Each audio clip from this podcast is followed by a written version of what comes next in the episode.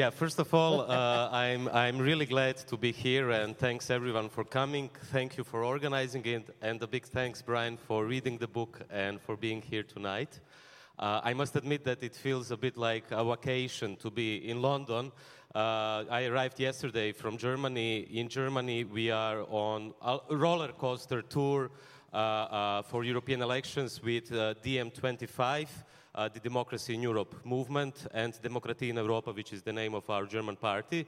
If you want to know how it looks like, it looks like uh, uh, basically like a punk rock tour. Me and Yanis and other members of our party going from city to city, a few cities a day, uh, traveling by train, speaking on trucks, uh, uh, and this kind of stuff. why? well, one, there is a personal reason. The personal reason is that uh, I was living in Germany until 91 as a child of a political refugee uh, from, from Yugoslavia. Uh, so Germany is close to my heart. Uh, and the second reason is more political in the sense that uh, uh, the Democracy in Europe movement was founded, unlike left nationalism and the Lexiteers and Brexiteers and so on, out of the conviction that only a transnational pan-European movement can get us out of the current shit. Uh, uh, sorry for my French. Uh, uh so we developed a comprehensive program uh, which we called uh, the European Green New Deal. we can talk about it a bit later, which we constructed together with different partners from different countries in Europe. We are running at the moment in Greece, in Germany, with different partners in Poland, France, Denmark, probably some other countries which I can't remember. And uh, why in Germany, besides the personal reason, because Germany is the most developed and probably also the most important country of the Eurozone, uh, with the biggest historical responsibility uh, uh, for the future of Europe, and at the same time, uh, I would say the most fertile ground, unlike Britain, I would say, unfortunately, uh, for a Green New Deal. Uh, according to the latest polls, you know, probably you've heard that migration is a big topic. It's a big topic here as well but according to the latest polls, uh, climate change is at the top of the interests of the German electorate, which is a good news, uh, which gives us a good ground. Uh, but just to finish, uh, whatever will happen out of these elections, whether some of us uh, will get a seat in the European Parliament, I don't think this is so much important. To be honest, I would rather not get a seat there because I would die out of boredom in the European Parliament probably. But uh, uh, what is important for us is to change the discourse, to change the narrative, to change something what Antonio Gramsci called the he hegemony.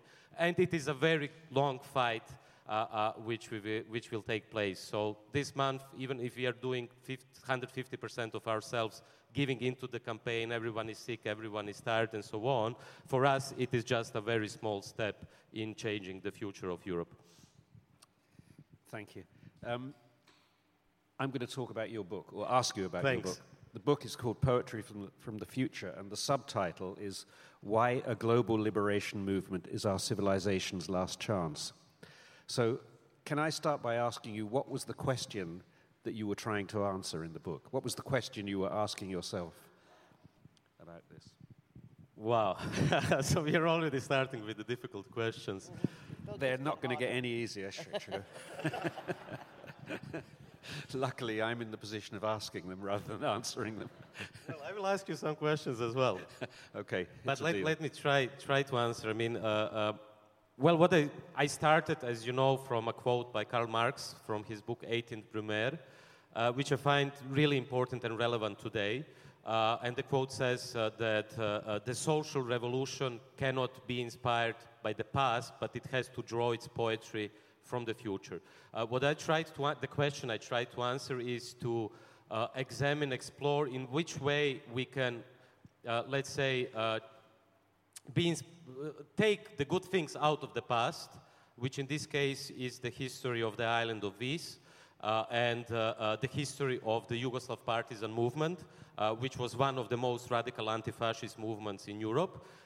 what parts of that we can take into the present to construct a better future, but at the same time, in which way we can build a better future without being hostages of the past? And this is the question I, I tried to answer. I, whether I did it, I don't know. You can tell me. Well, yes, you did it in some respects. I'm, I think so. It's a very provocative book. Um, but it leads me to a number of questions. You, you keep using a phrase that I wrote down hope without optimism. Um, can you talk about that a little bit, what that means in this context? Yeah, this, this, is a phrase which I borrowed from Terry Eagleton. Mm-hmm. Uh, he actually gave uh, uh, a full, uh, uh, how do you call that in English, a full lecture. circle. Yeah, not one lecture, but more lectures, a series of lectures uh, about hope without optimism. Mm-hmm. Uh, and uh, I developed it a bit further in the sense that what, I, what we can see today is either on the one hand uh, something what Walter Benjamin called uh, the melancholy of the left, uh, like this kind of passivism, even a sort of ressentiment that things cannot get better, mm. and basically what the left is doing is constantly criticizing and presenting a bleak, uh, a very dark future. And on the other hand, you have this kind of utopianism, which mainly comes from Silicon Valley, all these Jeff Bezos, Elon Musk, and guys uh, who are convincing us that by continuing this way of life, the capitalist way of life, we will uh, reach a bright future. I think we are already living in a very dystopian uh, uh, present, so there is no reason for optimism, but we need hope. And what I try to do with the book is to show hope, but without optimism, because I think optimism is very often very naive. Yeah. Uh, uh, but we need hope because the left uh, is usually not giving so much hope. Yeah. Well, one of the things that happens a lot in the book, one of the things I like, is you're traveling around to visit communes and places where people are experimenting with alternative ways of living and being and working together and sharing things, um, which is news we don't hear about very much. It's kind of the good news but there's no currency in good news. You know, nobody makes much money out of good news, so we don't hear about it and we don't see it. But how much of that is there actually going on? Is this really a worldwide movement? I mean, I remember about 20 years ago, I guess now, or 15, Paul Hawken published a book whose title I've now forgotten.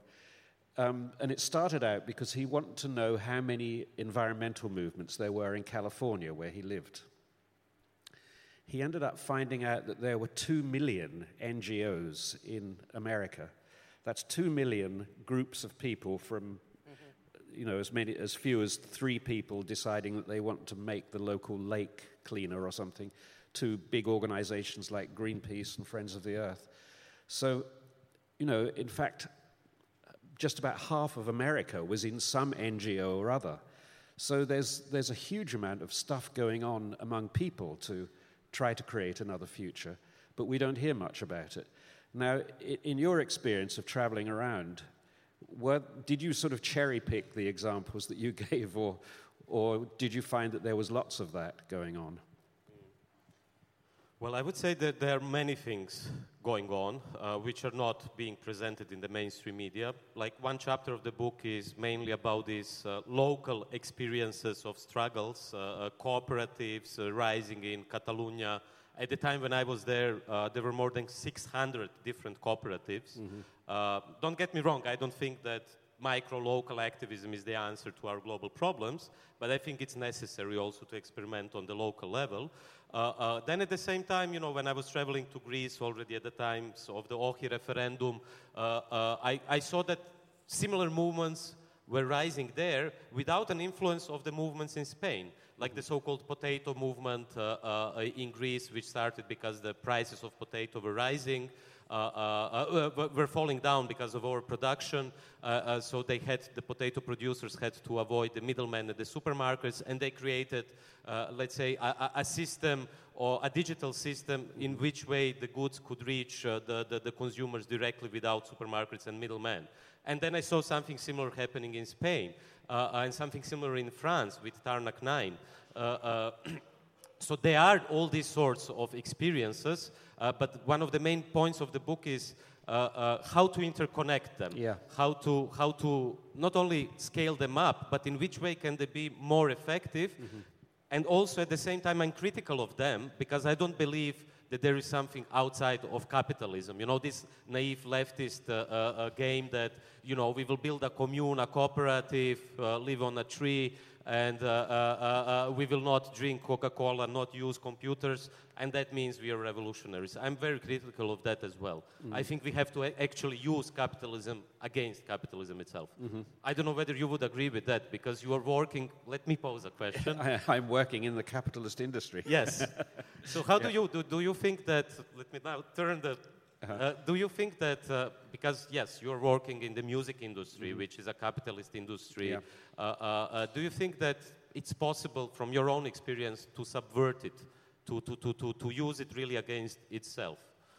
Well, interestingly, it has kind of subverted itself recently in, in a number of different ways. For instance, by removing the kind of bottleneck that used to exist because of the record companies. You know, if you want to make an album 25 years ago, you had to go through a record company, and there was no other choice. So you were placed into a very sort of competitive capitalist field in that way. And now you don't, of course, have to do that. There are lots of other ways of releasing things, which, of course, very quickly get co opted as part of the capitalist system. So Spotify now um, which was posed as a kind of revolution in the first place, is, is not really that revolutionary. It's another way of selling music. But then, you know, the other day I was on the phone with Peter Gabriel to some people who want to start a new streaming system that will pay the artists much more money and have some free money for social benefits as well. So, you know, it's, it's evolving all the time. Um, in fact, I want to ask you a question um, that relates to this. You, you say in your book that there's what tends to happen in these new forms of social organization is that there's a lot of horizontal um, information and connection, but very little vertical connection. Can you explain that a little bit? We, you were talking about the World Social Forum, the, where um, which for many years was a very successful organization for people, grassroots people meeting each other and making connections, but it never really gelled into a global, powerful organization. And you have a theory as to why that is. Yeah, I think that's uh, a very important question. Uh, uh, let's first define the terms for, for the audience that we don't sound too much, uh, uh, I don't know. So when we say horizontality, it mainly refers to a sort of social organization which, is, uh, uh, which can be named as direct democracy, something what we have seen at Occupy Wall Street, plenums, uh, general assemblies, getting together, deciding together without a kind of hierarchy. Uh, uh, uh, when we say verticality, I know that this word, unfortunately, first reminds people of a company or of Stalinism, you know, uh, all the bad things, both of them. Uh, uh, uh, so, but what I'm trying to, to show, and it's not only me, it's not my invention, uh, some on the left uh, who are dealing with social movements, for instance, Antonio Negri or Michael Hardt have been writing about it, is to show that we need, a so, that we need more verticality, that we don't have to be afraid of leadership, uh, when I say verticality or leadership, it doesn't mean that we need a big figure of a leader, yeah. but it means that we need an effective uh, way of organizing and decision making. Mm-hmm. Because even with DiEM25, uh, uh, uh, you can see, okay, we have around 100, 100,000 members now all across the world, mainly in Europe, but also in other countries, in Japan, in, in, in US, and so on. And every then and now, people approach us, send an email or something saying, uh, you know what, I have a great idea, uh, uh, maybe we should uh, organize a protest, or maybe we should sign a petition letter for something. And then usually what we do is, we usually just say, just do it. Mm-hmm. because, you know, people, and I think it's a, it's a consequence of human organization of centuries, that human were, humans were in a way um, let's say, forced to function in a way in which they uh, uh, delegate responsibility to a higher level. Uh, uh, I mean, you can see it in bureaucracy, but also in different systems, in the sense that uh, they don't take the responsibility necessarily, and when they have the opportunity to take the responsibility, they will usually delegate it to something what Jacques Lacan calls the big other, the figure of the one who knows better than we. Uh, and I think that's a big problem. So we are trying to change that, and we need more leadership and verticality in the sense of. Uh, I see you have a question. Yes. I do absolutely have a question. So at the beginning of your book, you talk about being in a demonstration uh, outside the G8 in Hamburg. and that, that all the demonstrators are kept about a mile away from where the conference is. And you get this sense when you say that, that there is this whole world of protest and demonstration, which is all in a way completely contained within the capitalist structure, that we're outside it, throwing bricks against it. And so I'm really interested in how you see the way through that. And also, what did they do in Vis back in, what was their method of resistance? Perhaps you should, perhaps you should tell people Tell a people bit about, about Viz, Viz, the history yeah. of Viz, because it comes. all Viz the is way not the magazine. We're not referring to the magazine. But Viz would be very proud to be associated with Viz. Yes, they would be. Yeah, so, so this is not a Mamma Mia island. Uh, uh, the very fact that Mamma Mia 2 was filmed at this, uh, uh, we can thank to Alexis Tsipras. what does that mean? Because uh, Greece, under the government of Alexis Tsipras, they changed some laws, so it's more expensive to do a big Hollywood production in Greece. Uh, so they picked up a Croatian island, uh, uh, which was playing a Greek island, and the locals, and as in good colonial times, were playing Greeks on a Croatian island. Uh, uh, and even at that time, I was at Vis. Uh, you could find signs which were in Greek and so on. It was really as if you were on a Greek island, except, of course, that you will see Pierce Brosnan or Meryl Streep on the beach and so on. Uh, and that was quite, quite surreal. Uh, because I think it's much closer, as uh, uh, Andrew Anthony, uh, who wrote uh, a nice review, uh, and we will discuss later about which parts I don't agree, but a nice review for the Observer, where he said it should actually be called a James Bond island. Why? Because there is a figure from Britain who was there at that island in 44, and that figure is called Fitzroy MacLean. Yes, I know that after, later in his career, he was a conservative, uh, but at that time, uh, you know, Eastern Approaches is a beautiful book where he describes how he parachuted in Bosnia, uh, and it already sounds like James Bond. You know, he's parachuting, and he made an agreement with the partisans, Yugoslav partisans led by Josip Broz Tito, uh, that they would lit fires. Uh, but the Nazis were not stupid, of course, so they lit fires as well. So Fitzroy MacLean, the prototype of, of James Bond, was parachuting in, and he saw a lot of fires, and he didn't know where he would end up. Imagine the situation in 44, you know, it's pretty dystopian. Half of Europe is occupied, and there is a resistance movement which is killing the biggest number of Nazis. That's basically what Winston Churchill said. And Winston Churchill said to Fitzroy MacLean, go there and help those who are big, killing the biggest number of Nazis. Uh, uh, and they ended up, after the Nazis uh, uh attempted to kill Tito in Drvar, uh, uh, they ended up on the only island in the Mediterranean Sea, which is today around two and a half hours by ferry from Split, from the coast of Croatia. They ended up on the only island which wasn't occupied by the Nazis. what I'm trying to, to, to, to, show by talking to local people there who are still alive or uh, uh, uh reading uh, archives is to show in which, which, which forms of resistance this struggle took, which, which, which forms took, the, how to say it in English, I'm sorry, my brain is working. Which in, worked? Yeah. I'm, my brain is working in German and Croatian at the same time, so that's a bit uh, bad. Uh, and, uh, well, there are several lessons, I would say, of that struggle. First lesson is uh, on the island of Vis, before Tito and Fitzroy MacLean came, uh, uh, it was occupied by the fascists.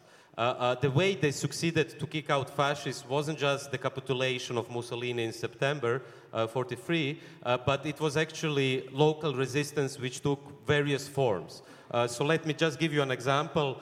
when the, the, the, the, German Luftwaffe was flying over the Croatian islands, uh, which were all then later occupied except these. Uh, they would throw bombs, and very often they would miss the target, and the bombs would fall into the sea.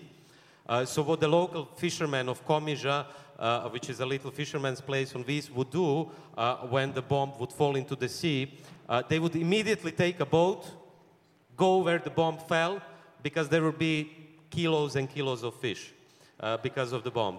And they would take the fish back, for instance. So this is what I call subversion, you know, constructive subversion, in which way you can use utter despair, utter occupation uh, in order to fight your way out. That was one example. The other example was when German uh, uh, uh planes were falling down on the island or near the island, they would take the tires of the island in order to create this, I don't know how this is called Yes, of the shoes, which would then end up in the mountains of Yugoslavia for the partisan resistance. So they used everything they could.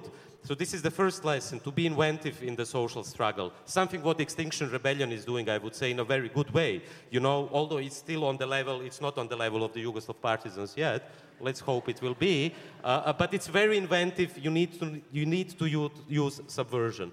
Uh, second, uh, uh I think, lesson of the struggle of 44 is that is self-management, basically. You know, self-management is, a word uh, which uh, uh, many people criticize today. I'm also critical of it. It was basically a political economical system which was developed by the Yugoslav partisans after Tito broke with Stalin in 1948, uh, uh, which was uh, following, I would say, an idea which we have to reinvent in the 21st century as well, which is the following idea that the surplus value of the, of the created value doesn't go back to the capitalists, but it should go back to the working class.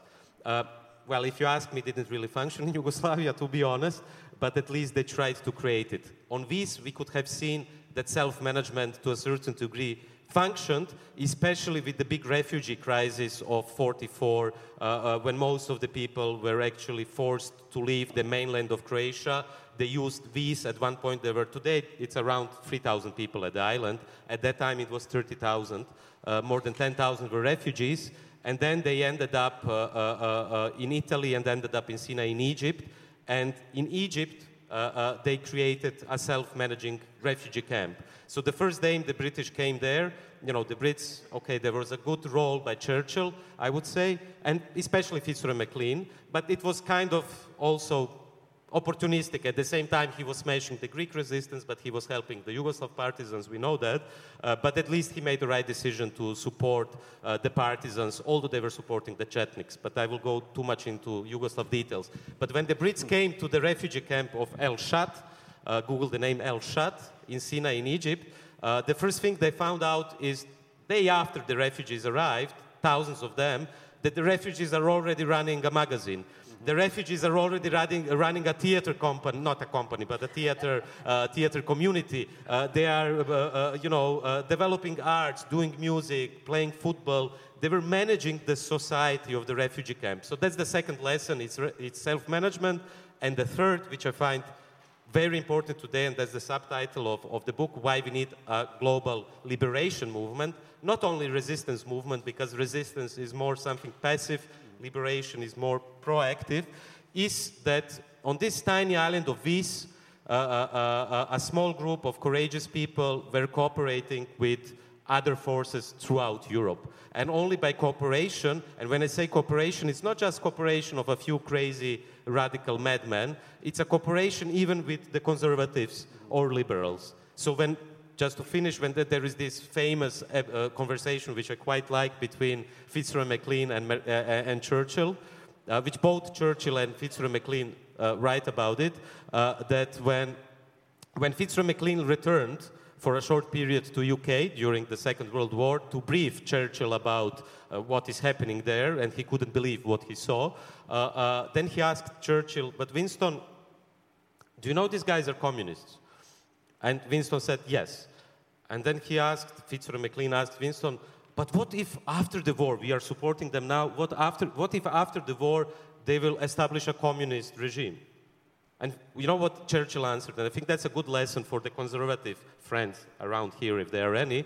Uh, uh, he said, Will you live in Yugoslavia? And Fitzroy MacLean said no, although he had a house on Korčula uh, later. Uh, and Winston Churchill said, So what do you care? The most important thing at this time, during the war, is to build allies and resistance against the Nazis. And I think this is what is, what is missing today, because very often in history you've seen in it 1919 in Germany with the Social Democrats uh, killing Rosa Luxemburg and so on, you see that the conservatives, the liberals and so on are very often smashing the radical left instead of cooperating with them. I think that's one big lesson of, of Vis 44. Mm-hmm. Of course, one, I know it's a very interesting answer, thank you. One of the um, significant things, though, is that there was a very easy to identify enemy there. And people seem to do much better if they have an easy sense of who the enemy is. I remember years ago in, in the 80s, I was in Germany, and one week there came out an article in Der Spiegel or Der Stern, which was a survey of 38 countries, and they asked them just two questions. They asked 10,000 people in each country, so it was a huge survey. They said, Are you happy, and do you think your life will be fulfilled? And they rated the countries by the results. The, country that, the two countries that came top were Northern Ireland and South Africa both of which were undergoing very violent struggles at the time.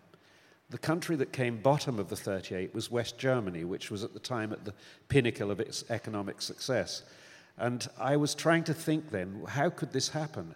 And I suddenly realized, well, people actually are consolidated by the sense of a simple them and us enemy situation. And, you know, the, the discussion that you have in here about what happened in Yugoslavia all of those people could come together because they all agreed on one thing, one important thing, who the enemy was. But in our situation, how do we, how do we identify that? It's been very easy, it seems, to misdirect people about that and to tell them that the enemy is immigrants or the EU or any other, the Jews or whatever else we want to. But it's, it's been hard to find an enemy that everybody agrees on. What would you say that is? Is, is it possible to identify one? Yes. I mean, it's, it's, uh, I can just say capitalism and stop here, but it's a bit more complicated. Uh, I would say uh, the biggest mistake today is that uh, the establishment and also parts of the, of, of the left and liberals are identifying the enemy as right wing populism. Uh, you know, Viktor Orban, uh, Matteo Salvini in Italy, Donald Trump, Bolsonaro in Brazil. Yes, of course, if you ask me, for me, they are the enemies. And sometimes we have to go back to a conservative philosopher, lawyer, Carl Schmitt, who says that politics is about friends and enemies. Uh, uh, I'm a person who would never kill a fly because I'm vegetarian and maybe sometimes I would. Uh, so I don't like really speaking about enemies. But yes, for me, people like Bolsonaro who are shutting down departments of philosophy or cutting the Amazon and so on are enemies of humanity. Uh, uh, Trump as well, Orban as well, Salvini as well. Uh, uh, you know, they are letting refugees to drown in the Mediterranean Sea, and not to mention all the or detention camps for children. Uh, but I, I would say the mistake is uh, to think that this trend of right wing populism is something which fell out of the blue sky. Uh, no, I would say this is basically another part of the same coin, and the other part of the coin of one part of the coin is right wing populism or illiberal democracy, but the other part of the coin is capitalism, also called liberal democracy. Because I think illiberal democracy comes out of a contradiction inside of liberal democracy itself. And this goes back also to, to Greek philosophy uh, uh, and, uh, you know, the, the Athenian model of democracy, which is still cherished by many people. You know, what do you want? We want to go back to the Athenian model of democracy. They could decide on the squares, blah, blah, blah.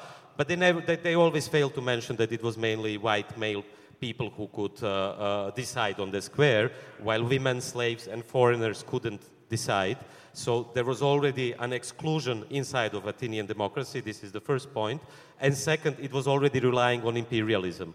Uh, Athenian democracy wouldn't exist, and you know all these theaters, architecture, and so on, uh, without uh, uh foreign, without colonization of other islands. Uh, so you have the same in liberal democracy as well. Uh, uh, which was enabled to solve its own contradiction. And as a result, you have the rise of right wing populism. Mm-hmm. So, to answer your question briefly, I think we need to understand this complex uh, interplay between right wing populists and capitalism itself.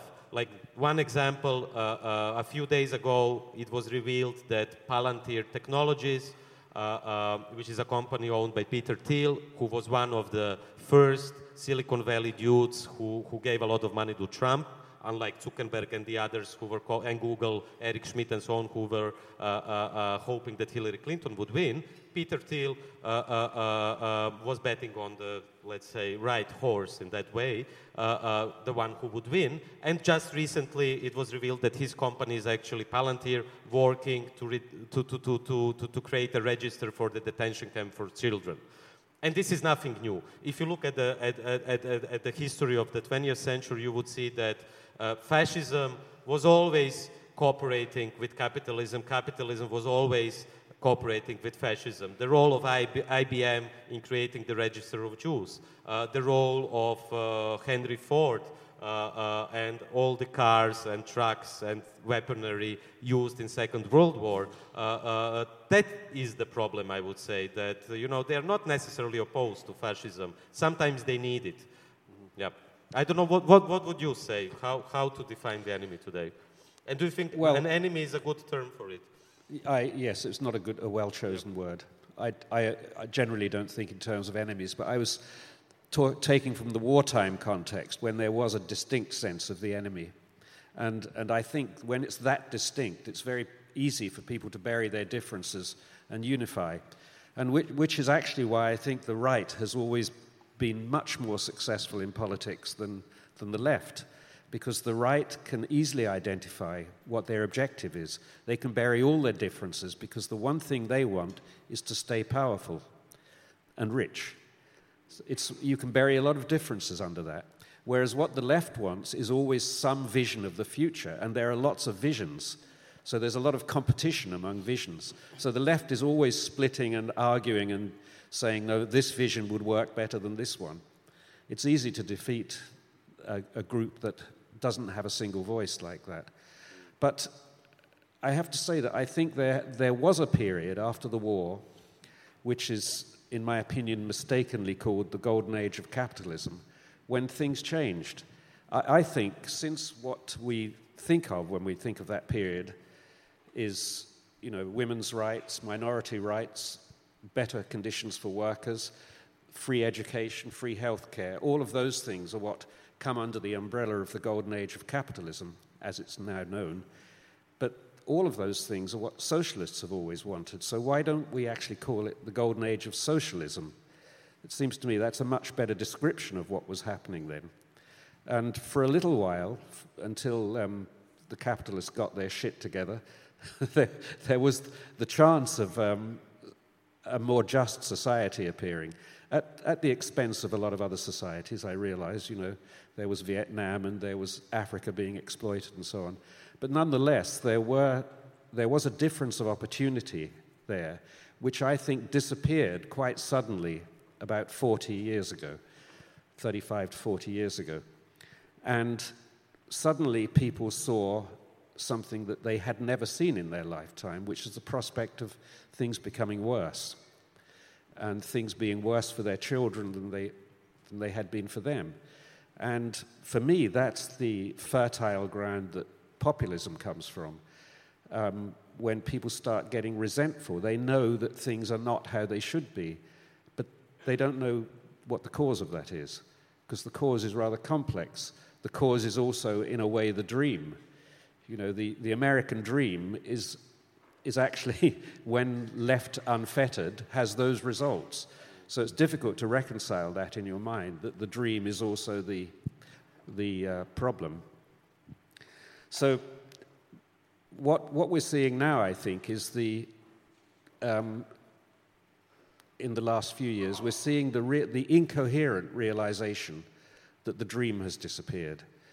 Um, as you say in your book, it's not that we're waiting for the apocalypse, we're actually living in it now. We're, we're already there. So now the question is, what do we do? Which is my next question to you. Well, to be completely honest, uh, uh, I don't think that an individual knows mm. what we should do. Uh, I think that we can uh, uh, come to the answer to this question only through collective action. Uh, and that all the efforts and all the good results of humanity were a result of collective action, of something what Marx would call the general intellect, you know, of intellects coming together, but also emotions coming together a sort of libidinal economy coming together mm-hmm. and creating a solution. Uh, what I'm trying to show in the book is that the problems we face, as you outlined very, uh, very well, are multi-layered. And it's a very complex network of different problems which we are facing, like climate change, but it's not only climate change, it's permafrost. You know, if permafrost melts, Uh, it will be even worse than climate change. It's environmental breakdown. It's right-wing populism. It's technology, which is, you know, uh, uh, having as a result Cambridge Analytica or Facebook, which is having as a result Brexit or Trump or Bolsonaro and WhatsApp, or what you have seen with WhatsApp recently, that they were using it uh, uh, uh, as a spyware, so update your WhatsApp or just delete it and use better, better, better applications. So you can see that it's, it's a very complex network of problems which we are facing. And basically, maybe we don't even know what will happen in 10 or 20 years, because if permafrost uh, uh, uh, you know, starts a kind of development, then it will have an influence on something else. There is a book which I really like. It's called The Year Without Summer, about 1816, uh, uh, which is kind of no one knows about it. I find, I find it very interesting. It's about a volcano in Indonesia. You know that? Yeah, yeah. The sky went black. Yes. Yeah. And nothing grew. And yeah. there was no sunlight. Yeah, yeah, yeah, yes. yeah. You can tell more about Well, no, it's just that it happened and we have history, but we did come out of it in a year. I mean, what interests me about what you're saying is that, well, many things interest me, but it's, it's like I remember someone saying to me about 20 years ago, oh, we, it was Jonathan Porritt who was is a big environmentalist, and he said all we need is for cities like New York or Miami to be affected by climate change, and then everyone will wake up and do something. Well, that's happened, and nobody's woken up, and nobody's no. done something. So, going back to Brian's question about knowing the enemy, I mean, I do think whether the word is enemy or not, you do need to feel a reason for all those two million ecology groups that Paul Hawken mentions, a reason for us to come together with a goal. And the goal at the moment is vague because it's about a general overthrow of a capitalist system which is now punishing many more people than it rewards.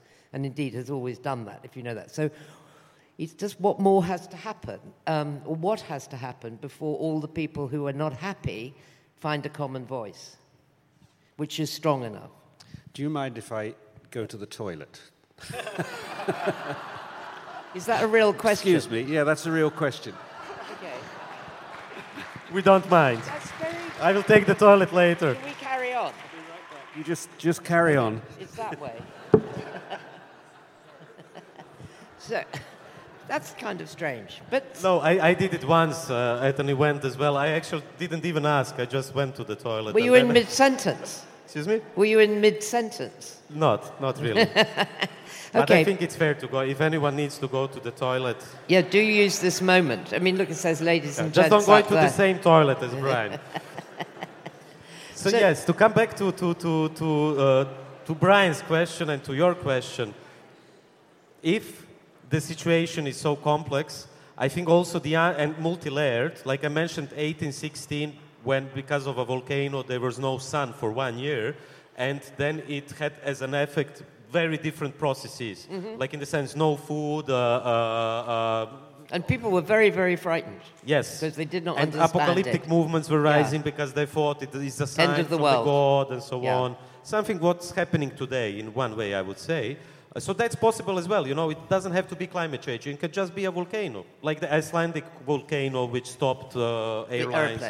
So if that's the situation that something can happen which we cannot yes, predict. Yes, but we can't wait for a, an, no, no, no, I'm not saying an external that. factor. I'm not, I don't say we have to wait for that. What I'm saying is our answer has to be multi-layered already. Mm-hmm. Uh, uh, to put it very concretely, the answer cannot just be waiting for a political party to enter government and then to push a progressive agenda. The answer cannot be, uh, you know, even if I like Fridays for Future, or, and I think it's a great movement, or Extinction Rebellion, the answer is also not just horizontality and being on the streets.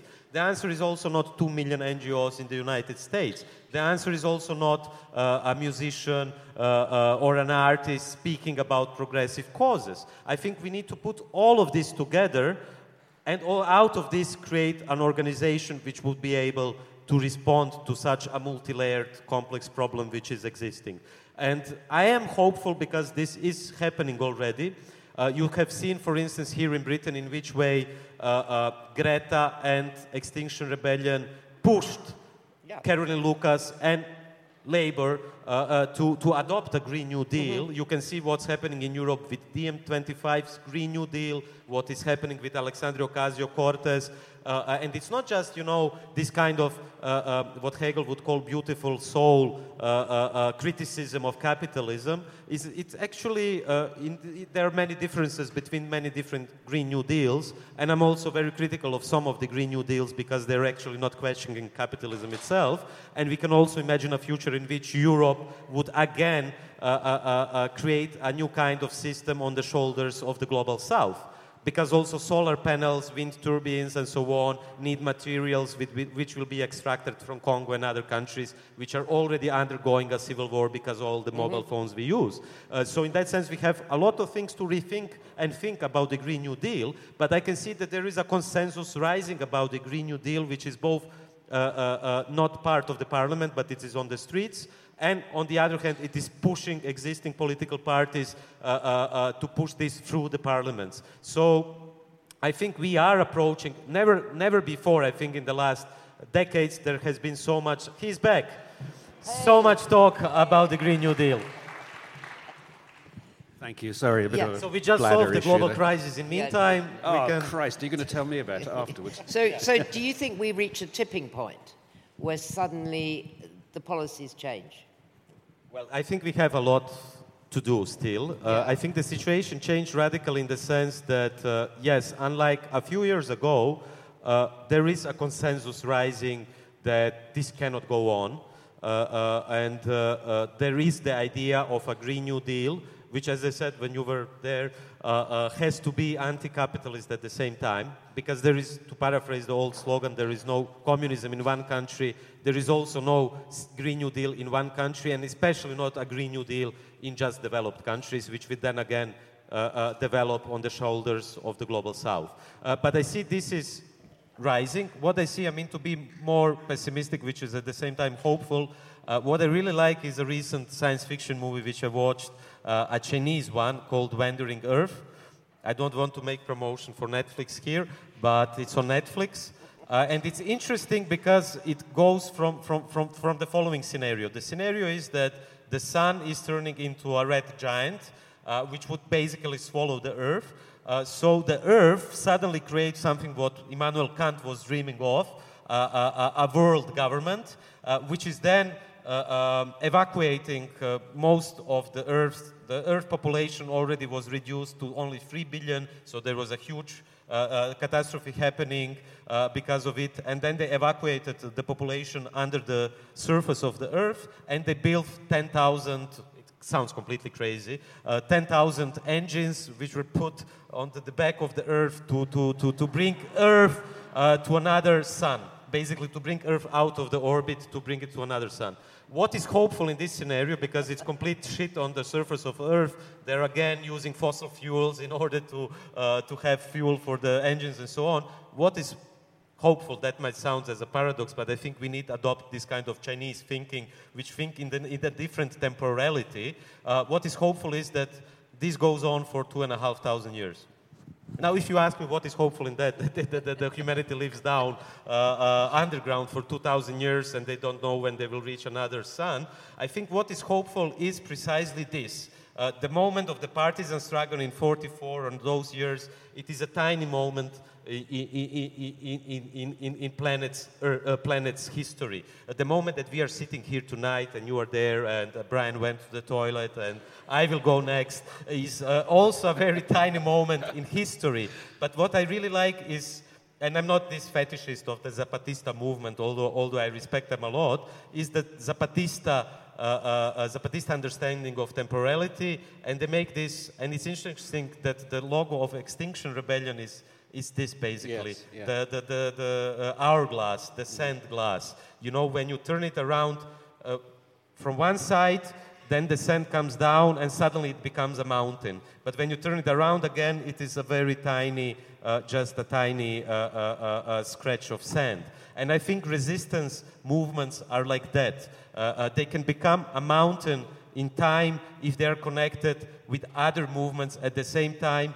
At the same time, they can vanish and some people call it a failure. I don't call it a failure, but they can rise again. And if we see time in that way, which is not this capitalist notion of time, which is uh, Walter Benjamin criticized it beautifully, uh, uh, uh you know, with his Angelus Novus, uh, the uh, Klee's painting where he said that what capitalism understands under the name of progress is nothing else but an accumulation of catastrophe. What we have to do is to get out of this circle of you know GDP growth, progress, and so on, which is mainly about building things and using cement. No, we have to put uh, an end to this very concept of growth. You know, we have to have limits on how many things can be built, how many fossil yeah. fuels uh, uh, can be used, how many things we can consume, and so on. And only when we get out of this kind of temporality, which looks at temporality as you know going from point A to point Z, uh, we can get out of this mess today. And in that sense, it's hopeful to come back to the Chinese scenario,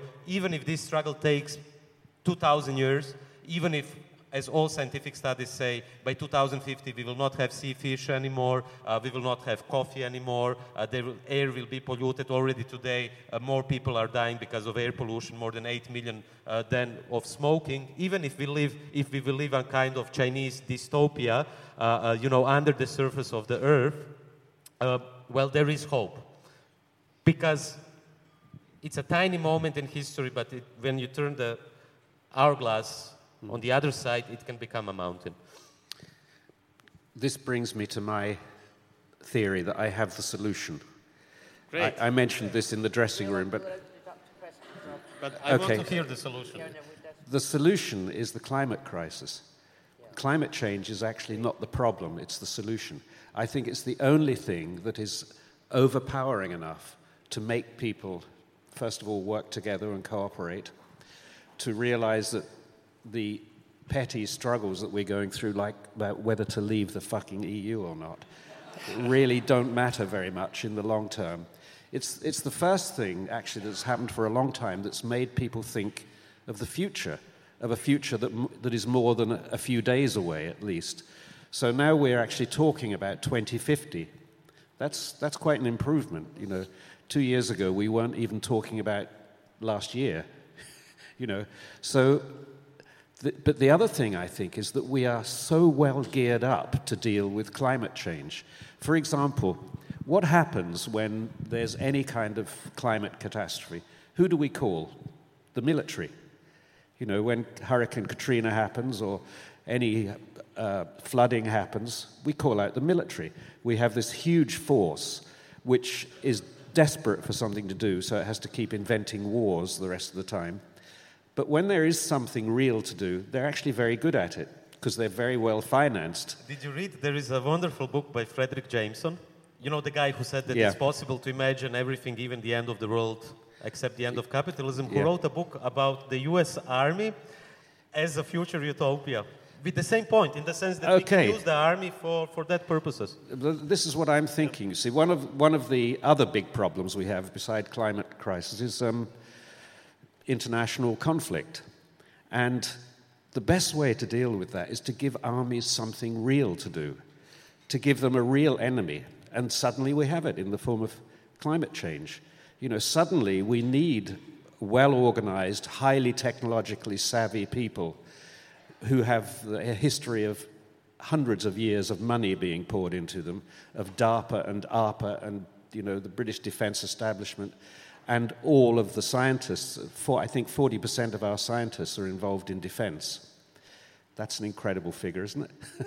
so, all of this intelligence is already going into this force, and we don't do anything with it except invent wars now and again. You know, who shall we, who shall we have as the enemy this week? Is it China? No, we're trading with them. So, North Korea, okay. We're, we're constantly creating the impression that there's the need for these big armies because they, you know, they're a huge self-contained money structure, essentially. But it occurred to me that these, most of these people really do want to do something useful. You know, the, the few people I know in the military are actually committed and not cynical. They, they want to do something useful in the world. Suppose you could say to them, you could do the most useful thing all, of all help with this, fight this enemy. So that this, Yes, protect the rainforest, you know, instead mm. of protecting um, the interests of arms manufacturers. Yeah.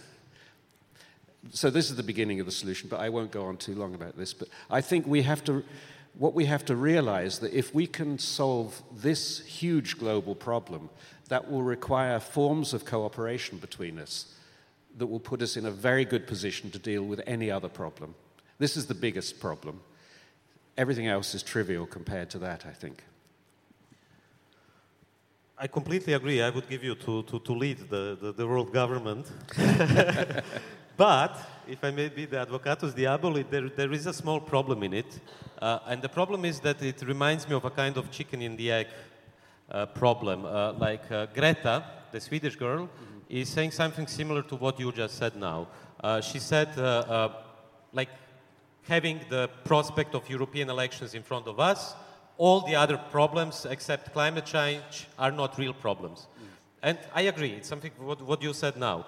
But it's chicken and the egg in the sense that if we want to use, for instance, the army in order to, to stop the big floods or the fires which were happening in California now, we are having big floods uh, in the Balkans again, and so on, uh, uh, you need political will.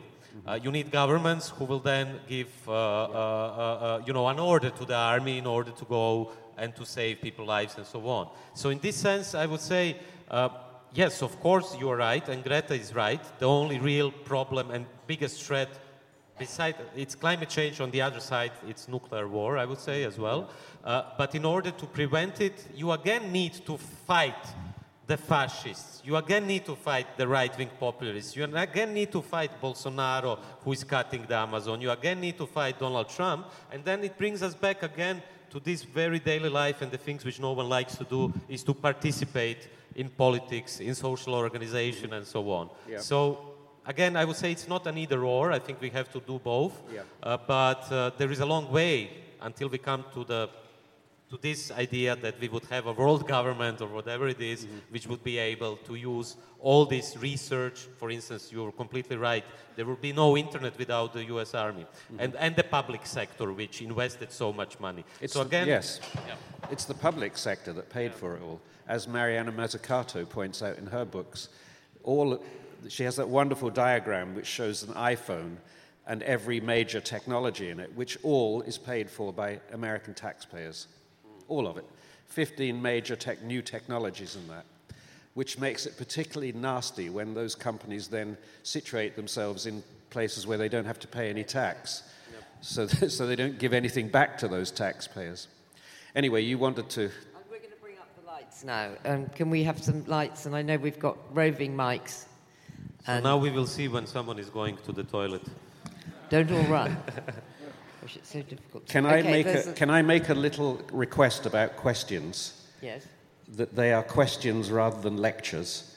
Okay. And that the can the lights they're questions whose answers might interest at least one other person in the audience. okay, well, that, on that tall order, let's have the first question. Hi, my name is Maida, and I just wanted to ask you all a question. Uh, uh, we've seen, as you said, several movements explode, like the climate movement and also the Me Too movement. I'm just wondering why we haven't seen movements around wealth inequality that much, or at least I haven't seen them, and I'm wondering why that is. Is it because it's not fashionable? I just, I don't know. We that's had a, Occupy Wall Street. That's a very good question, and I have wondered the same thing. And I, I think that will change. I think people are suddenly, the kind of glitter of that kind of billionaire wealth has started to fade a little bit, and people are cynical now about Elon Musk and Peter Thiel, as you say. And one of the reasons they're cynical is because they realize that all of those people are preparing to abandon civilization to go to New Zealand or Mars which is why they and, need all and those Montana, billions. isn't there? Who was Montana, it, who's bought yeah. two million acres? That we yeah, that I sent guy you that from, article the other day. Yeah, the guy yeah. from Reddit. Yeah. Yeah, so they're you know they're buying guns and weapons and fencing off areas of Utah and so on. So that so when people realise that.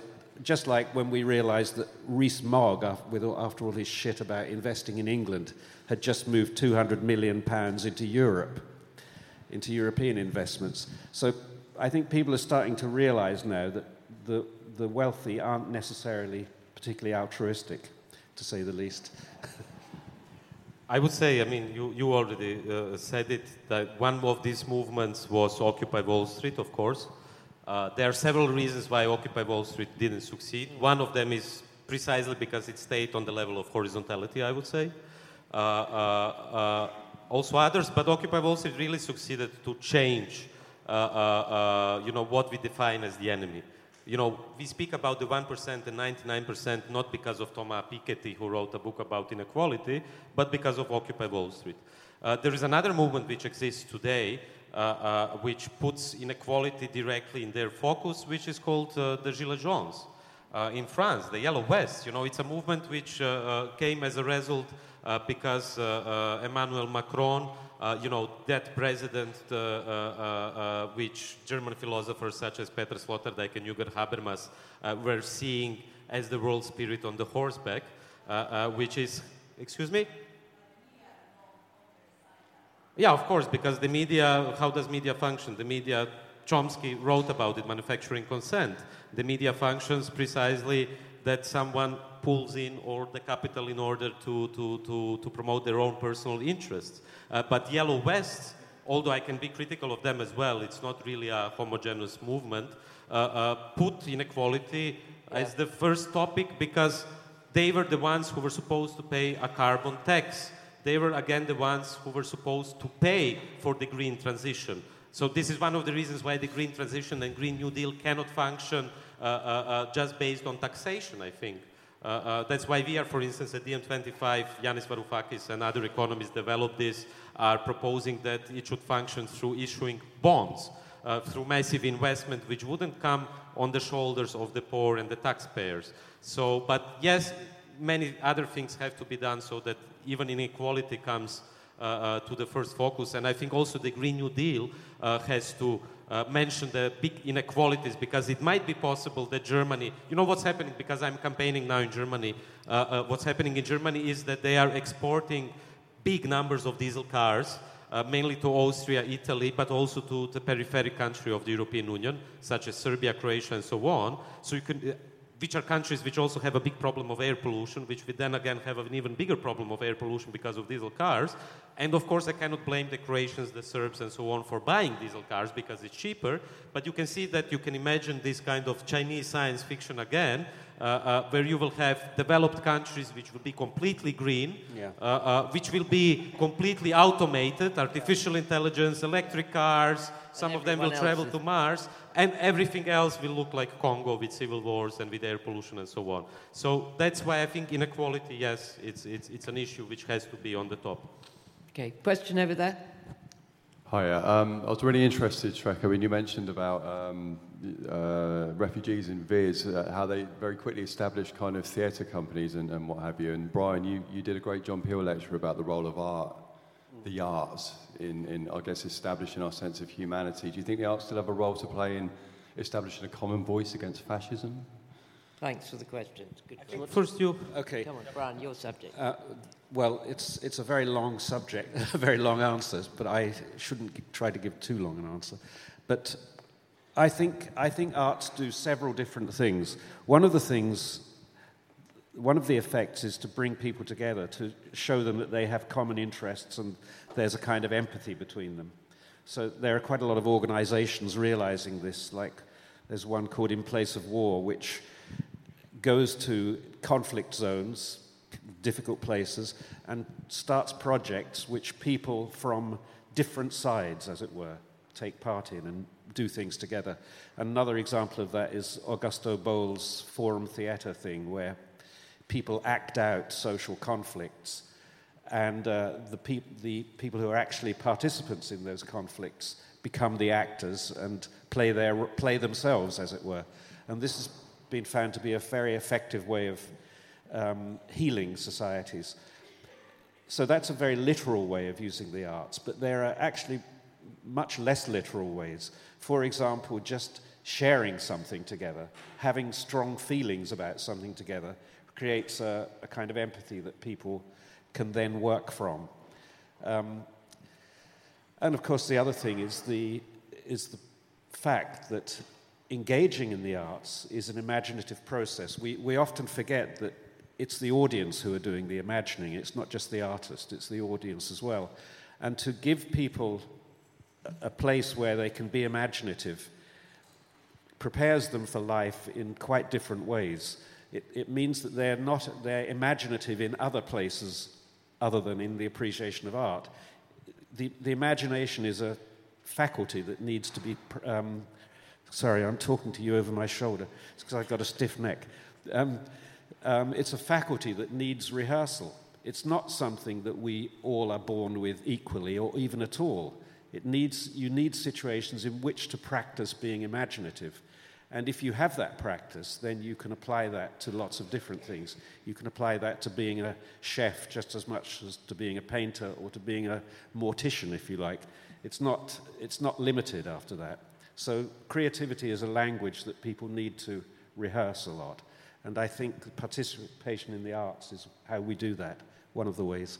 Sorry, sorry, it's a long answer, but you're an artist, I'm not. So, and let me put it like this: one of the main reasons, beside all the things uh, uh, which Brian Eno did, why I love him, is uh, his uh, uh, uh, efforts in Sarajevo during the siege of Sarajevo. which is another proof in which way arts can concretely help people. because it wasn't just Susan Sontag doing Waiting for Godot, it was Brian Eno and Nigel Osborne who were helping uh, children uh, uh, with music during the siege of Sarajevo. You know how that, okay, we can talk about the Green New Deal, these big ideas and so on, uh, but to do such things is so important, you know, to help a concrete individual uh, who is, at, who is suffering the, the, the, longest siege since the Second World War as it happened in Sarajevo.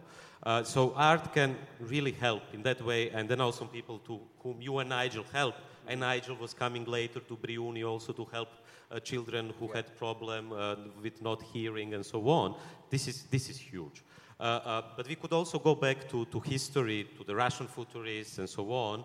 Uh, and if you go to the Yugoslav partisan movement, did you know? I mean, you didn't, I didn't know about it as well, but uh, a friend told me who is researching the partisan movement, uh, Gal Kirn, publishing a, a, book very soon, that uh, during the liberation movement from occupied Yugoslavia, there were 40,000 songs and poems composed by, by, by, by the partisans. 40,000. 40,000, it means that uh, uh, uh, Uh, uh, uh, ordinary people were writing songs, poems, and so on, which were later used. even recently, there is scholarship about photography recently during the partisan movement, where they showed there were so many photographers doing photos, and you know what was the remarkable thing? They were not taking credit or copyright on the photos. They were not giving signatures under the photos. It was important to just produce it, to, to have remembrance, and so on. So, in this sense, I think there is no revolution with, uh, uh, or social change without the arts. Uh, and there's also yeah. no solidarity without arts. Yeah. Perhaps I can add one more thing. This, this is a phrase that I came up with a little while ago, which is um, um, play is how children learn. We all understand that. What we don't understand is art is how adults play. So, so I see it as a, as a part of our continuous learning process. Can I, before you ask a question, ask you just a short question? Did you? I know that you returned to Sarajevo recently. Yeah. Did you maybe meet some of the people, kids? Yeah. yeah? How was that? Can you well, tell us about it? I, I had a show in the um, Sarajevo Museum of History, which is, in particular, the museum of that conflict. Um, it's a very, very, very touching museum because it's so it's so recent. All of the objects are still around. You know, so there are a broken coffee cup off somebody's table. Um, and there are reconstructions of people's houses and the objects that they had in the houses and the things that they used to keep warm and to cook on. Because, um, well, I'm sure you know better than anyone that people were living in Not really. I wasn't, I, I, wasn't a victim in that way. I wasn't in Sarajevo, so I was okay. lucky. Well, there were people living a completely subterranean life, much like your Chinese film, um, for two or three years, and we were meeting children who had spent nearly all of their lives to that point underground. And they were quite terrified of, of the outside. the outside for them was bright and full of bombs. So um, it was quite shocking to see how quickly you can reduce a population to a state of terror. And uh, we were in Mostar, which of course was heavily shelled. Uh, when I was in Mostar first, the Serbs had 780 mortars in the hills around, and the Mostarians had one mortar. and they were in the valley at the bottom, you know what I mean? Anyway, I shouldn't get into that story too much. But, but the thing that was very important was that do you know what the people wanted more than they, they got lots of food? There was lots of UN help. So nobody was starving. But what they really wanted were two things. They wanted batteries so that they could listen to their tapes, because there was no electricity flowing around, but they, they had um, players, you know. So they wanted to be able to listen to things. And the other thing they wanted was guitar strings. And this, this is how we first got involved because some, some friends of ours said, um, I'm going to Mostar, and have you got any instruments or strings or anything that we could give to people there?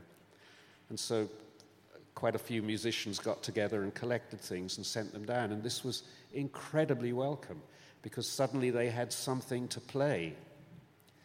They, they had something to do underground there. Okay. Hi. Up there, yeah. Um, if political and social, the, the, political and social paradigm we're in is so affected by what artists are doing, um, do you think that in order to move to a new political and social future, we need a new artistic framework other than the postmodernist framework that we're in at the moment? Go on, Brian. He's the guest. no, no, no, but you are an expert in this. I'm, I'm no one compared to you in this field. Um, I would have called myself a postmodernist at a certain time, and I've become quite disenchanted in, in the movement, actually. Um, when I've, as I've seen it popping up in advertising and in, in a sort of yuppie-ish soy latte type world of things, I, I suddenly think, actually, I don't want anything at all to do with that. Um, the postmodernist paradigm, if, as you, um, as I think you're invoking it, is a kind of attempt to say um, all culture is here and present now and of roughly equal value, and we can reassemble it in any way that we want to. And it produced some fabulous art, and it's produced bucketsfuls of shit as well. Um, and unfortunately, the buckets are coming faster than the fabulous at the moment.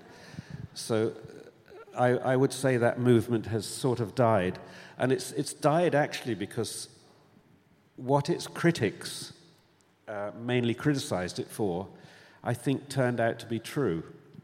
Um, and that criticism was of its relativism, its assumption that everything was equally valued depending on, valuable depending on how you looked at it. And every point of view was equally valuable. So everybody could have their own sort of identity position and their own point of view. And it was all fine. And of course, we now see the outcome of that. If you start looking at these, um, at the right wing websites, they've very well absorbed all of that. That's become their kind of uh, defense. Hey, I'm entitled to an opinion too. My point of view is just as valid as yours. Um, whatever the truth of this, whatever the facts are, I've got my own facts, and they're just as valid as yours. So I don't like this relativization of science, for example, or the relativization of knowledge. I don't think that I want to live in a world where somebody can say, um, uh, you know, climate change isn't happening, despite the fact that 99.95 of all climate scientists think that it is. I personally am entitled to my opinion that it isn't. So uh, that, that is the sort of world that postmodernism has left us with, I think. Now, a lot of my friends say that I have too simple a view. Like I, have argued with Evgeny Morozov about this, and he his view is, of course, much more sophisticated than mine. But he's also very critical, I would say, of postmodernism, no? Yes, I, I think he's critical, but he's, he's more sophisticatedly critical than I am. He doesn't say things like buckets of shit. Do you have anything to add? I have, but there. Okay, let's take another question. Okay, over there. Um, I'm just, I just have a question about um, what sort of lessons do you think that the Extinction Rebellion movement can learn from the failures of the Occupy Wall Street movement? Um, I guess maybe we have an answer in the proposal of a policy like the Green New Deal, but how do we uh, actually enact change instead of just changing the conversation? Mm-hmm. That one's for you. Yeah, although I would rather answer the. I'm sorry. Uh, well, I think I, I, we already mentioned it. I think it's uh, uh, to get rid of the fetishism of uh, horizontality. And when I say that, uh, uh, I had this experience, although I, I, respect a lot Occupy Wall Street and in the way they changed. Don't, under, don't underestimate words, don't underestimate language. So even if it might look like a failure, Occupy Wall Street, it changed, uh, it changed and imposed a certain language, which I think is important. Uh, uh, but uh, what I experienced there when I was two weeks at Zuccotti Park in 2011 is that uh, in which way horizontality can really be counterproductive. So, unlike Extinction Rebellion, Occupy Wall Street had a big problem, which is that at Zuccotti Park uh, they, they couldn't have mics. you know, they didn't have sound equipment. So if you remember, they had a mic check. Uh, uh, uh, and each time they would say something, then the full audience would repeat something. Uh, Julian Assange, who has to be remembered because he's sitting uh, in solitary confinement at the British Guantanamo when, at Belmarsh prison, made a wonderful gesture which shows that he had a wonderful sense of humor besides a sense for justice. At Occupy uh, occupy London uh, uh, when he was still free, just before he took political asylum at Ecuadorian embassy. He gave a speech, and, that, and that this is, I think, it's, it's, genius. It shows what were the mistakes of Occupy London or Wall Street. he used the phrase from Monty Python, Life of Brian, and said on the mic, we are all individuals. And you know what happened. I would love this to happen here, but I don't know if you're ready to do that. We are all individuals. Yay! Yeah, you see, some are not, but. Uh, but he did that and everyone repeated. And basically, by that subtle subversion, he showed what was also the problem of Occupy Wall Street. Uh, uh, the, the, the, deeper problem, to give a more theoretical point, was not so much the mic check and that everyone repeated, but it was the fetishism of horizontality in the sense I witnessed some general assemblies. We called that back during the student occupations in Zagreb we called it uh, plenums. the problem was that the General Assembly would take place for hours and hours, and everyone was supposed to decide on everything. So when Zuccotti Park was occupied by the police, uh, uh, they were in danger of being kicked out, which they were in the end. Uh, they were deciding whether to have five garbage cans or six because someone was giving a thesis. I'm now a bit inventing, but it was similar, like whether we would put green apples here and red apples here and so on. Uh, I don't think that the social revolution, and that might be a lesson for Extinction Rebellion, uh, can really be productive if everyone decides on everything. And not everyone has to decide on everything. I'm not advocating that, again. Yeah, sorry. yeah, yeah, yeah. Sorry, I got a bit of a bladder problem tonight. But um, you will be back. I'll be back, yeah. Yeah. okay, we'll stay. Can we have a, let's have another question. Yeah, let, let me just finish with yeah. the conclusion. So this is one, it, to learn from Occupy Wall Street is that horizontality is not enough. Uh, it's not enough to protest. It's also not enough to have uh, beautiful uh, uh, uh, uh protests. I think the next phase of Extinction Rebellion really has to be what they are already doing, but to work on a program, to work on a content, to content, to, to, to get allies, to work with different other movements and so on, and not to perceive themselves as the only movement which is advocate, advocating this, which is very often a failure of radical movements, to think that they are, the, you know, that the problem of vanguardism, that they are the only ones who are pushing this forwards. There are many other movements, and actually the Green New Deal existed thousands of years before at indigenous communities. They just didn't have the technology, but they lived better lives than us. I'm not idolizing them, but we should also give a respect uh, to all those other peoples on which shoulders we are building new movements today. Yeah, thank you. Okay, over, all right, up there. Um, hello, um, Dobro to you. Um, you've mentioned briefly on concepts, perhaps socially constructed narratives of what an enemy is. And you also mentioned briefly that um, the capital, you have to fi- use capitalism to fight capitalism. I guess my confusion right now is we live in a society around the world um, where people don't even look at each other. Neighbors don't know each other. So, therefore, how do you propose using capitalism to fight capitalism? Um, okay, thank you. Thanks. Thank you. Well, if I may, may, may, may, may use one of my favorite poets, uh, Fernando Pessoa. Uh, Fernando Pessoa uh, had a beautiful, sophistical uh, uh, uh, play, which is very short, 20, 30 pages, called The Anarchist Banker. the Anarchist Banker. and basically, one of the conversations at the beginning of this short, sophistical play goes like this there, there is an old banker with a cigar and the young banker uh, uh, uh, who is asking the old banker the question, but how can you claim that you are still an anarchist? And the old banker says, you know, when I was young, I was like all the other anarchists, you know, throwing Molotov cocktails, having seminars, doing, you know, what Oscar Wilde said that socialism will never succeed because the meetings are too long, uh, um, which is not the case today. Uh, although we need a toilet on the stage next time. Like that, that technology should do that, that we can piss immediately on the.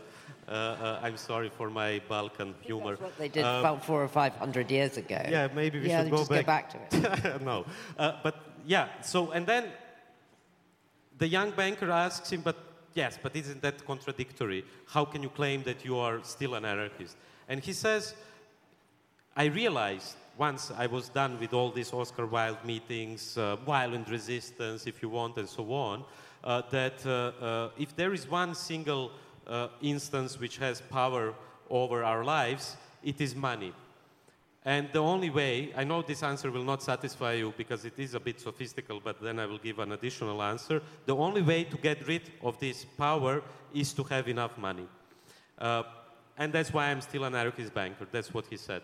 Uh, uh, of course, I'm not advocating that we should all have more money and that this is the solution, but I think among the left, usually among the left, uh, uh, uh, uh there is also this illusion that you can do social change without money, that you should despise all those who have successful businesses or money or so on. Well, I think it has to be the opposite, you know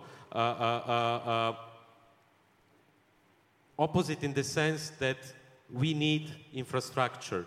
You know, I will always remember an answer which Oliver Stone gave at a festival which I was running in Croatia, which is called, which was called, it's still called, but I'm not running it anymore, the Subversive Festival.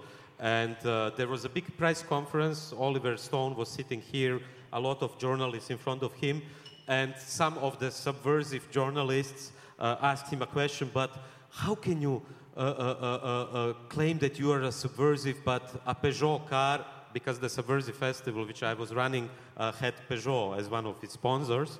so if you are a radical left now, you can throw potatoes at me. Oliver Stone said, you know what? I come from Hollywood. We need cars, we need infrastructure, and we need to use this in order to make good movies. And Oliver Stone is not only making good movies, you know, I was on, on, on his set of Edward Snowden, which was filmed in Munich, in München. You know why it was filmed in München? Because no one wanted to give him money in the United States because he was doing a movie about Edward Snowden. So yes, you can say, Edward, uh, you can say Oliver, Oliver Stone is a rich person who has a lot of money, comes from Hollywood, he doesn't know how the indigenous communities uh, uh, or other people live, and he's li living this kind of luxurious life like the anarchist banker from Pessoa, but he's using the money to make very subversive movies. I think the fact that he did Edward Snowden movie is a big thing for, for all whistleblowers and for all those, you know, recently today I was sitting at a cafe and I saw a woman who had uh, uh, a sticker on the camera uh, of her computer. This is a direct consequence of Oliver Stone's movie, I would say, and of, of, of, of what Edward Snowden was doing. So don't get me wrong, I'm not advocating we need to earn a lot of money and then we will make a change. Uh, that's what Elon Musk is advocating and Jeff Bezos. I'm just saying that if we really want to make a big social change, yes, we should be smart in the way Tito and Winston Churchill were smart in 44, and they make some tactical alliances, and they were aware that they needed infrastructure in order to defeat the Nazis. Uh, uh, Brian. I stop here. Okay, Brian, on that note, because that has to be the last question because we're out of time, and really the question was picking up on Srećko's thing of fi- using capitalism to fight capitalism. In, in a nutshell. What kind of nut? Walnut. Walnut. Um, Brazil. Well, I, I don't really see that we have a choice, actually. I I think, just as I say, uh, you know, we should co opt the military, it's, it's not because I'm particularly fond of the military, it's because I think they would be much better in every respect if they had something real to do. And they would be useful citizens if, they, if their mission was, was redirected. So, I, I mean, I think a lot of this comes from the realization that we've been thinking for many, many years of society in a very limited way. We've, we've not been thinking of the outside of society, which is the environment, or of the inside of society, which is the home, and the caring that goes on in the home.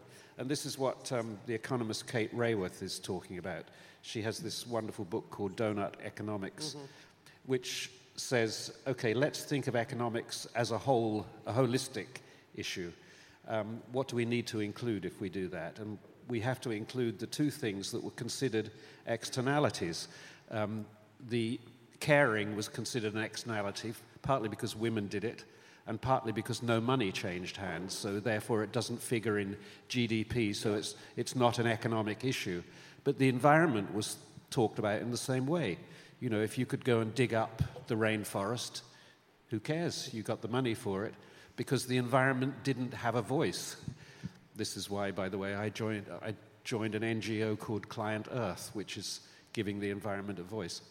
So if anyone would like to contribute to Client Earth, they can hand the money directly to me, and I can assure you it will find its way into it's a my other pocket. organisation. Okay, that's all I have to say. okay. I've, on that, have you got one last thing you want to say? Last thing? Or we don't have questions anymore? Well, no. I think we have to stop. I think I'm really sorry. I think we have to stop. You want one more question? Yeah, let's have All right, one, one more question. Where is the? I'm sure there's hundreds. I just can't see. Who's got them? Okay, up there, Jack. Okay, thank you. Hi, you mentioned Julian Assange earlier, and I just wondered if that played to what Brian talked about earlier, which is that it's very easy to divide these movements very quickly when you start getting into individuals and uh, particular stances. Yeah, th- thanks for the question. Uh, yes, what, what you can see, unfortunately, with the case of Julian Assange is what, hap- what happens if a single individual and an organization, which is called WikiLeaks, uh, has an enemy uh, which is uh, the most powerful secret org- organizations uh, like CIA, NSA, and also British secret organizations and the most powerful world governments. Uh, you can think whatever you want about Julian Assange, agree with him or not agree with him when it comes to Brexit or something.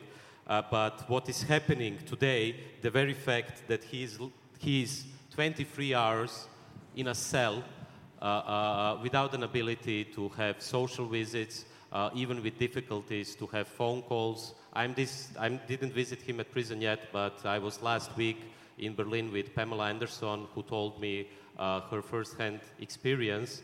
Uh, the situation is very bad. Uh, uh, he was never charged. You have seen that the Swedish case, so-called Swedish case, is reopened. Uh, it, he was never charged. It's a preliminary investigation. Uh, he was always ready uh, Uh, to go to Sweden and to talk to those women who accused him. Uh, uh, he even gave a statement in 2010 at the police. Immediately he went to the police. Later he escaped to Britain, not because he was escaping the women, but because he was sure that what is happening now would happen to him. And what is happening to him now is that he is tried to be extradited to the United States, uh, where he even faces that penalty.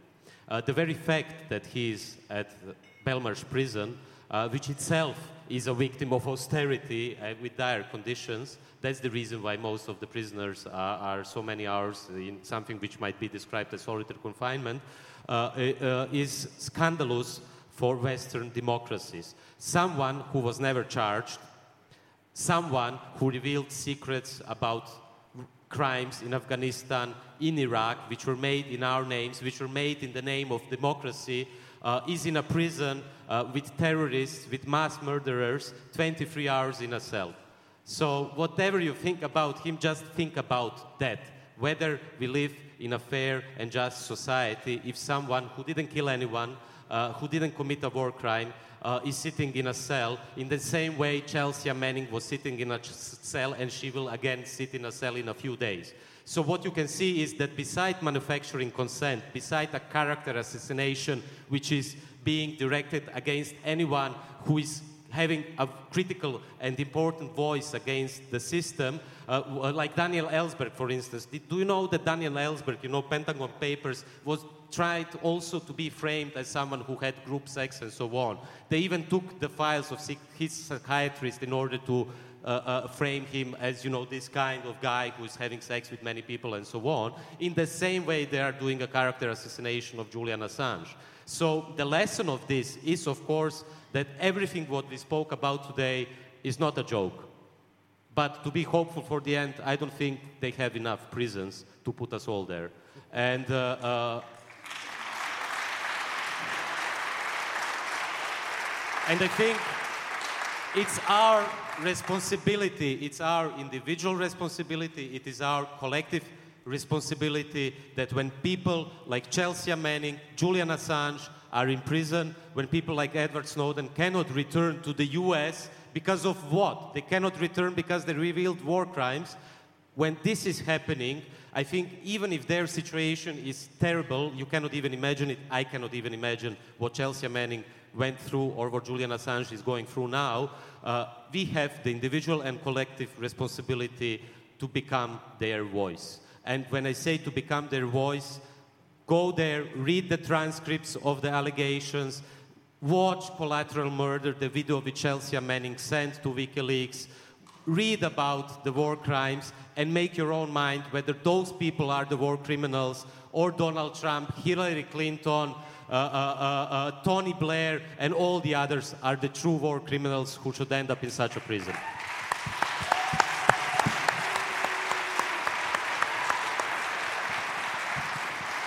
I can't add anything to that.